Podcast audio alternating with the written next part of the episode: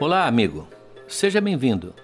Eu sou o professor Moreno e você está ouvindo o segundo episódio de Noites Gregas, podcast dedicado aos mitos e às narrativas que herdamos do mundo antigo. Lembro que no site noitesgregas.com.br, para cada episódio haverá material extra, textos, vídeos, áudios de acesso exclusivo para os apoiadores. Aliás, precisamos desse apoio para manter esse projeto no ar. Visite o site noitesgregas.com.br e saiba como você pode ajudar.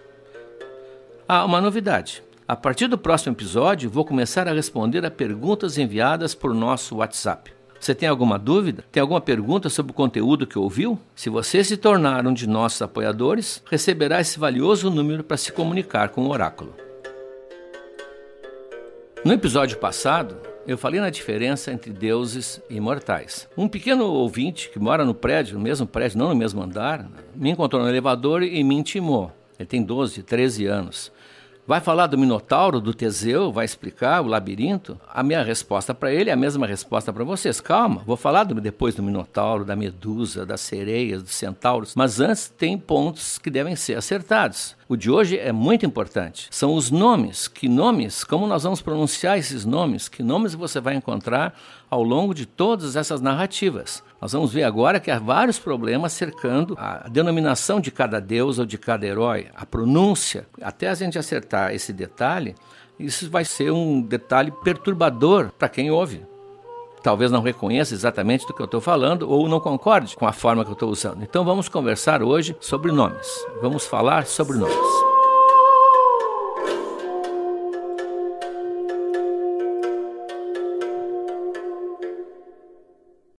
O primeiro problema em relação aos nomes é a transliteração. Transliteração não é tradução. Nós não traduzimos os nomes. No caso do grego, nós vamos ver por quê, a gente translitera. O que vem a ser isso? A transliteração, a palavra diz trans, através, e litera, letra. Transliteração é necessária sempre que a gente tem um nome que venha de uma língua que use outro alfabeto. Como nós só temos nosso alfabeto, que era de 23, agora com 26 letras depois do acordo, nós temos que nos virar com essas 26 que nós temos. Obviamente, os sons do grego, os sons do japonês, os sons do árabe não estão bem sintonizados com o sistema alfabético que a gente usa. A gente usa o alfabeto romano. O alfabeto romano, se você quer vê-lo, Basta olhar agora para o teclado do seu celular. Ali está ele, ou do computador. É o nosso alfabeto. Então, como vamos transcrever nomes de deuses, nomes de heróis, de criaturas que foram escritas no alfabeto grego? Nós fazemos então uma transliteração. É uma adaptação, na verdade. Claro que, como toda adaptação, não será fiel, não será totalmente fidedigna, porque nós não temos como fazer isso. Essa transliteração, exatamente por não ser fidedigna, ela vai ter variantes. Alguns vão transliterar um nome de um jeito, outros vão escolher de outra maneira. Dou um exemplo muito simples no caso dos punks. O punk em inglês é punk, P-U, você conhece a palavra. Ora, ao entrar no Brasil, nós não temos esse P, P do punk. Então o que houve? Uns puseram com U e fica punk, e outros puseram com A e fica punk. Mas nós não temos exatamente o punk. Quase nós adaptamos, nem chega a ser uma transliteração, porque o inglês usa o mesmo alfabeto que o nosso. Agora imagine o grego. No grego, então, nós vamos ter sempre formas aproximativas. Claro que haverá uma perda parcial, mas é o que a gente pode fazer. Há um conceito que nós vamos trabalhar muito aqui, principalmente quando chegarmos à tragédia, o conceito da hybris, o conceito da desmedida, quando o homem ultrapassa os seus limites e aí vem a tragédia, que a tragédia exatamente é a história de uma pessoa que ultrapassou os limites que eram permitidos. Hybris se pronuncia, me lembro da minha professora de francês no colégio, com aquele U com biquinho que o francês tem, U, que nós não temos. Nós temos apenas o U, apenas. Então, cada vez que se translitera híbris, se você já leu textos sobre o assunto, sobre mitologia, sobre filosofia grega, você vai ver que uns usam o U e outros optam pelo Y. Mas não é nem U nem I. É, a nossa professora de francês nos mandava ficar de pé e dizer u, e aí ia dizendo arredondem a boca, u, para ali. Ali é o famoso u com biquinho, seria o caso do hybris. Isso é transliteração. Óbvio que isso então vai dar uma grande variação de nomes, das formas dos nomes. Hoje não está mais nas manchetes, mas já esteve muito. O Vietnã, na década de 60, né, na Guerra do Vietnã, não havia dia que não houvesse manchetes sobre o Vietnã. Como o Vietnã é escrito em vietnamita, que eu não sei como é que é o alfabeto, mas certamente é um alfabeto bem diferente do nosso, como é que se escrevia Vietnã aqui no Brasil? Bom, dá para juntar umas dez maneiras. Uns escreviam, como eu até gosto de escrever, Vietnã, como avelã, com tio no fim. Mas outros separavam Viet, hífen, Nã. E esse Nã para alguns tinha M, Vietnã. Outros tinha N, Vietnã. Outros tinha Vietnã tudo junto. E por aí vai a valsa. Oito, nove maneiras de escrever. Qual delas estava correta? Não tem como saber. Não existe uma forma correta de transliterar. Existem formas aproximativas e cada um usa a sua, sua experiência, a sua, o seu conhecimento para tentar dar uma forma aproximada. Não vou discutir uma pessoa que escreva Vietnã com um hífen, não vai discutir com alguém que escreva sem hífen, porque não existe nenhuma regra do português pode reger isso aí. Ah, isso, aliás, é que explicou o surgimento desses manuais de redação dos jornais. O manual de redação não é, como muita gente pensa, uma maneira de escrever bem em português. Não, é evidente que se espera que ali se escreva bem o português. Mas o manual de redação surgiu para responder automaticamente, imediatamente, aos milhares de dúvidas que surgirão numa redação de jornal por dia. Como é que escreve isso? Como é que escreve aquilo? Como é que abrevia dólar? Como é que é a moeda do Japão? Como é que é Vietnã? Então, o manual de redação do jornal tal, do jornal tal, já tinha essas respostas prontas. Mas são decisões de opções, são decisões editoriais. Para evitar que aparecesse no mesmo jornal cinco maneiras diferentes de escrever, ou que cada hora tivesse alguém consultando como é que eu faço isso, como é que eu faço aquilo, o manual dá essa explicação automática. Eu vi um, um, número muito bonito de uma revista de mitologia francesa, com vários artigos sobre Troia, era um número dedicado a Troia, e em todos esses artigos eles usaram a mesma grafia para cada deus. Não houve um autor usa de um jeito, um autor usa do outro. Claro que eu imagino que os originais que chegaram a essa revista foram usando sua forma preferida, mas lá se fez uma espécie de padronização da forma que a revista escolheu. Não quer dizer que seja a forma correta. Então não existe certo ou errado. Pode ter certeza que não se trata de uma questão de tá certo ou tá errado. Então esse é um dos problemas que nós vamos enfrentar muito aqui em mitologia. Muito. Vem do grego, e mesmo o grego, a gente assim, o grego, o grego era uma língua usada num, numa região com dezenas de culturas próprias, que era uma verdadeira colcha de retalhos. Depois de Zeus, o deus mais importante é o seu irmão, o deus do mar. Como é o nome dele? Bom, Poseidon. Poseidon, Portugal tem uma referência muito grande pela terminação ão. Poseidon, Poseidon, Poseidon, só aqui eu citei cinco. Cinco maneiras de usar, porque a transliteração de um nome grego antigo, grego clássico. Ainda interfere aí muitas vezes o grego moderno. Qual nós vamos usar aqui no Noites Gregas? Eu vou usar Poseidon, porque eu gosto mais. Esse é, esse é o critério. Na minha formação, esse foi o nome que foi sedimentando aos poucos com o passar dos anos. Não quer dizer que seria mais correto que Poseidon. Existe um dicionário, vai aparecer até no material exclusivo, muito sério, que tenta fixar como corretos ou incorretos os nomes.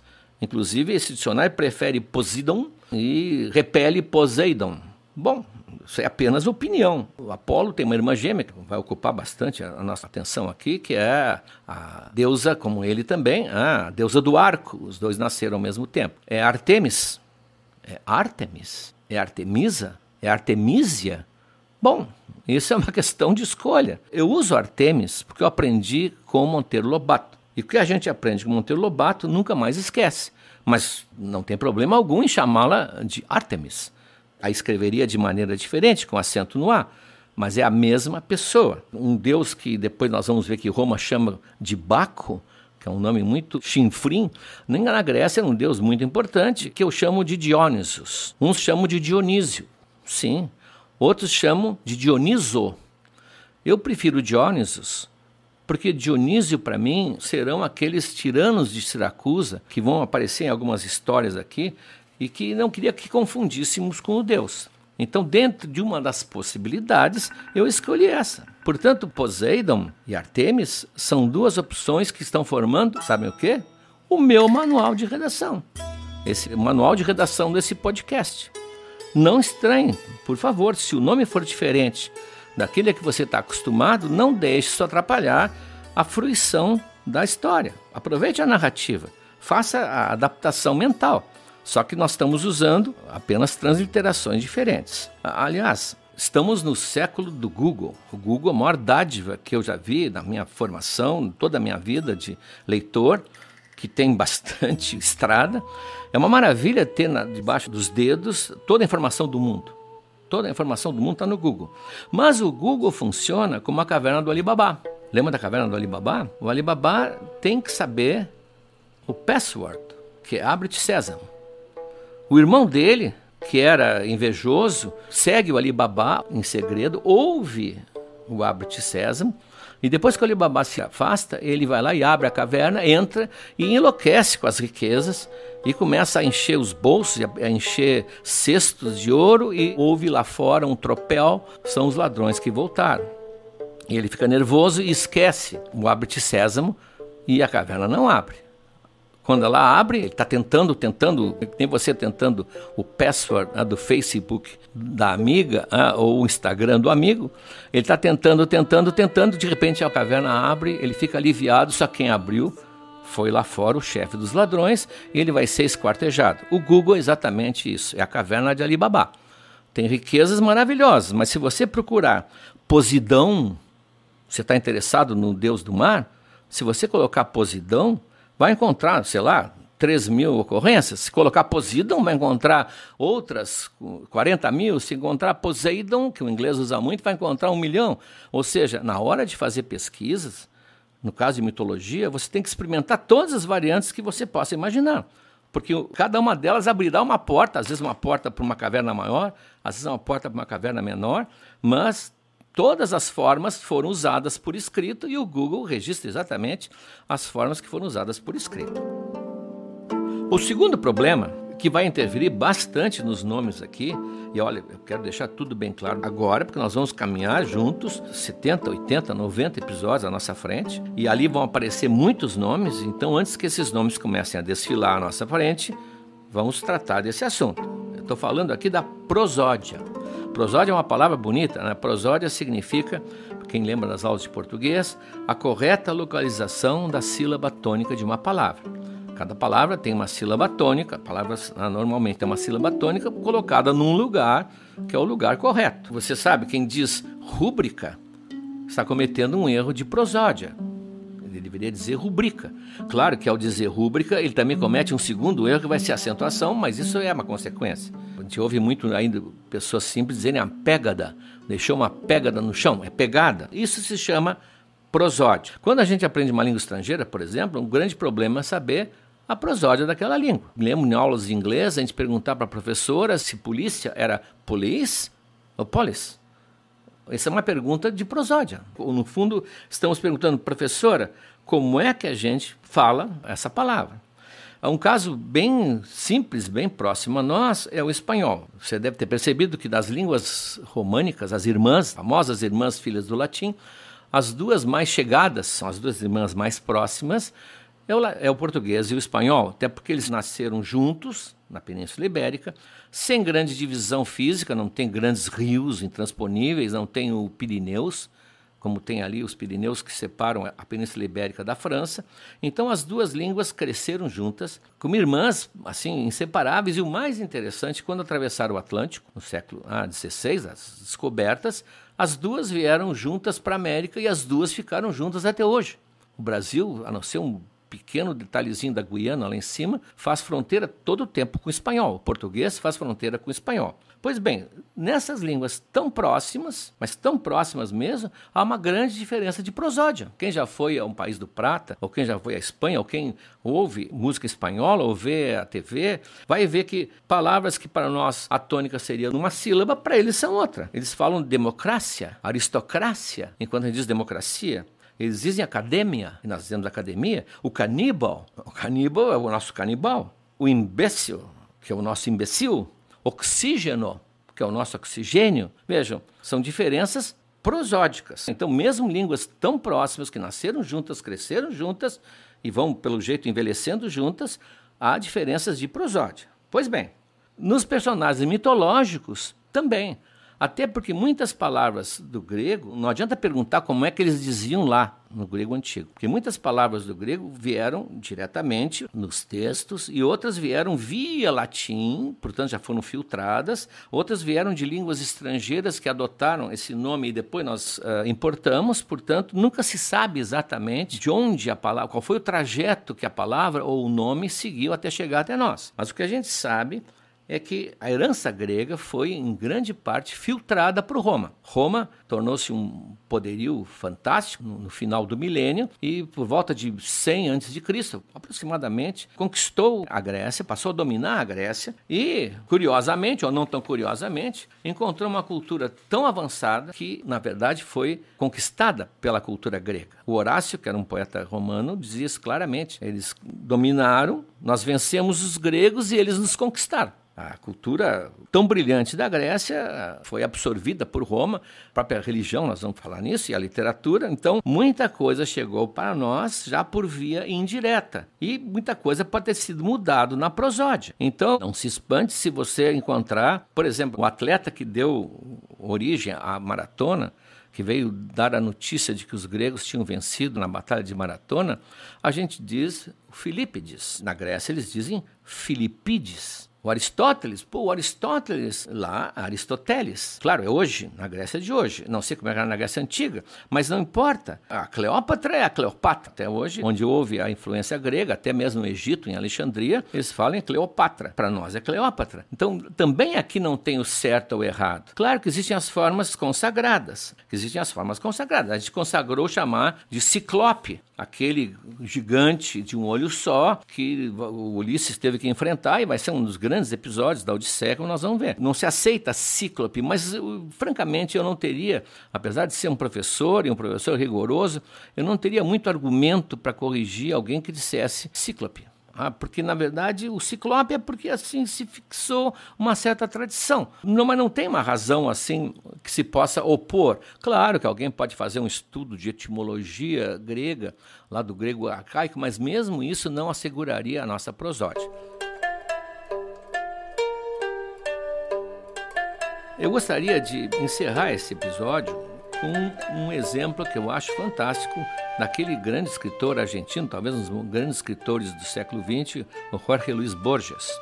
O nosso, a gente chama de Borges, né? o Borges, que eh, relata para o seu amigo Bioy Casares, num livro fantástico, que é um livro em que o Bioy conta sua amizade de 50 anos com Borges, tintim por tintim, tem 1.500 páginas, você ter uma ideia de pura fofoca literária, é uma maravilha.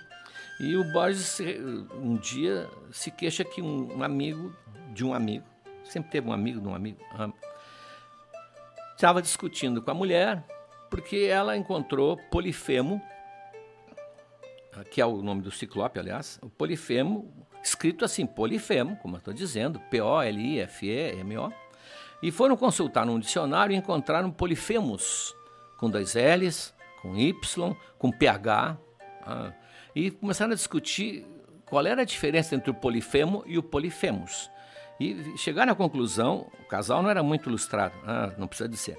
Chegaram à conclusão que eram duas pessoas diferentes, eram dois ciclopes diferentes. Ah, o polifemo escrito assim, polifemo, e o polifemos com seus PHs, etc, etc. Então o Borges conta essa história para dizer para o Bioy, é incrível como tem gente que só sabe enxergar as diferenças e não consegue enxergar as semelhanças.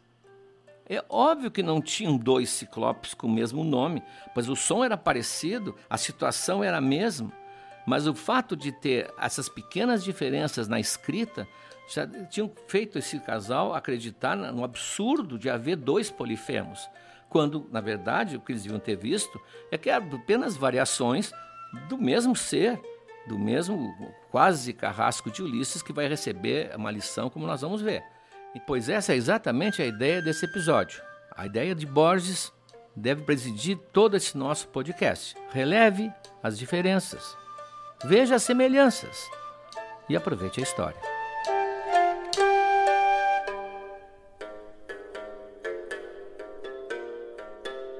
Nesse episódio, no material exclusivo, você vai encontrar, primeiro, um diálogo entre mim e a nossa guia na Grécia, usando nomes pronunciados de maneiras diferentes. Segundo, uma amostra não muito bem humorada do dicionário aquele de nomes gregos e latinos que eu mencionei. Terceiro, a mulher de Zeus, Dona Hera ou Dona Hera? Como chamá-la? E quarto, diferenças e semelhanças. Afinal de contas, é tomato ou tomato? E no próximo episódio, deuses gregos versus deuses romanos. Vamos ver o Olimpo de um lado e o Olimpo do outro.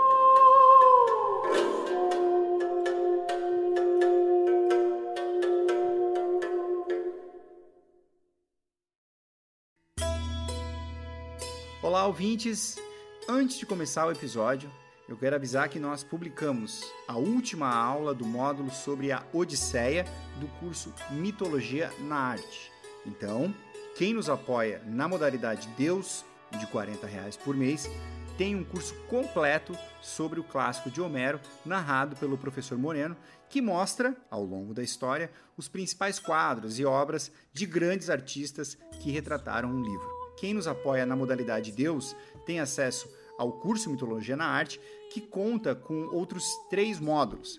Tem um sobre toda a saga de Troia, que inclui também a Ilíada. Tem um módulo sobre os heróis, que nós já narramos aqui nos episódios, mas lá você tem mais detalhes e, é claro, as obras de grandes artistas, como eu falei. E um módulo sobre os amores de Zeus com mortais, que povoaram, como já mostramos aqui, grande parte dos mitos gregos. Além do curso, quem apoia também tem direito a PDFs com conteúdos exclusivos de todos os episódios. São mais de 50 documentos com quase 200 textos para você se aprofundar em mitologia. Como a gente sempre diz, esse podcast é feito com muito amor e carinho por nós, mas dependemos exclusivamente do apoio dos ouvintes. Então, se você gosta do nosso podcast, se você quer que este podcast siga por mais tempo, e nós temos muita história para contar ainda, então considere apoiar em noitesgregas.com.br barra apoiar. O link também está na descrição de todos os episódios do Noites Gregas, inclusive este que você está ouvindo agora. Caso você queira apenas nos ajudar pontualmente, pode também fazer um Pix em qualquer valor para a chave noitesgregas.gmail.com mais uma vez, muito obrigado pela sua audiência e tenha um bom episódio.